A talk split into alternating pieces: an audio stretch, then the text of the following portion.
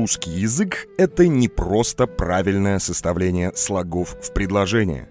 Это совсем другое. Русский язык действительно фантастически богат. Дмитрий Липскеров. По слогам. Добрый день, друзья! С вами Никита Некрасов и «По слогам». Сегодняшний выпуск, как мне кажется, должен получиться легким, стремительным и компактным. Так я думаю сейчас, когда пишу только первые строчки. Посмотрим, что получится к концу. Ладно, долой пустопорожние разговоры. Речь сегодня пойдет про слово «паразит».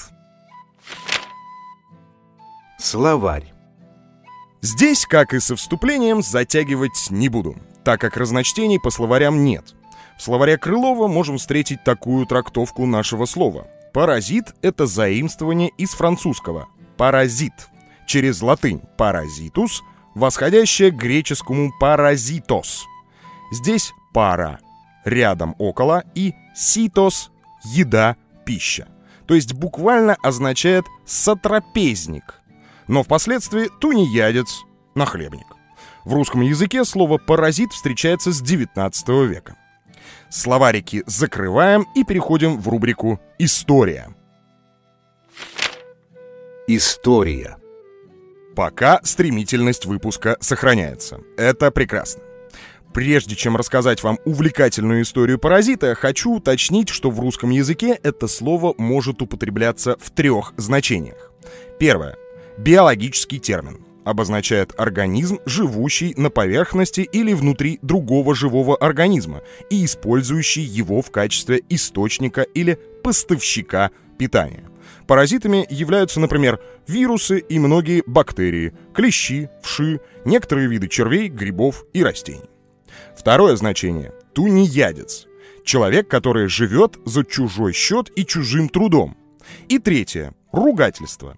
И оно может употребляться вне факта, является ли человек тунеядцем. Ну а теперь к истории. В Древней Греции паразитами, точнее параситами, через «с», первоначально называли храмовых служителей, которые помогали жрецам в проведении религиозных обрядов и участвовали в священных трапезах в честь того или иного божества – со временем так стали называть людей, практически бесплатно кормящихся при домах богатых граждан. Параситы питались за счет своих хозяев, в обмен развлекая и восхваляя их, а также выполняя их мелкие поручения. Слово стало приобретать отрицательный оттенок.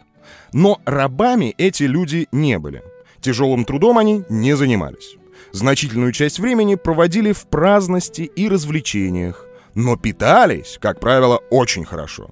Состоятельные греки старались кормить своих прихлебателей получше, чтобы те не скупились на лесть и прославляли своих хозяев как богатых и щедрых людей.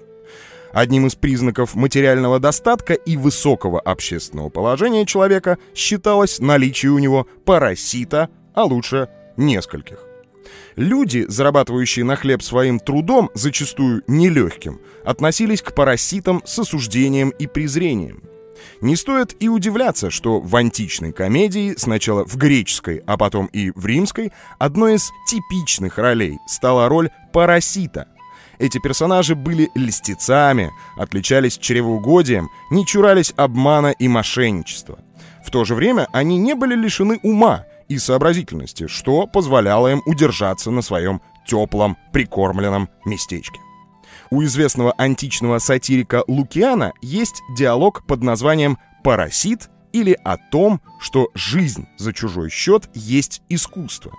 В нем парасит по имени Симон заявляет своему собеседнику Тихиаду, что не владеет ни одной наукой, искусством или ремеслом, но вовсе этого не стыдится – он прихлебатель и гордится этим. Убеждает незадачливо Тихиада, что прихлебательство – самое настоящее искусство, очень полезное и достойное занятие. По слогам. Судя по количеству текста, компактность в этом выпуске удалась на славу. Если вам нравится мой подкаст, меня можно поддержать донатами. Это можно сделать по ссылке на донатный сервис, которую можно найти во всех моих профилях. Пообщаться со мной или с такими же любителями моего подкаста можно в телеге. Подкаст, нижнее подчеркивание, по слогам. Рассказывайте и делитесь выпусками со своими друзьями. Благодарю вас за прослушивание. По слогам с вами разговаривал Никита Некрасов. Всего вам доброго. По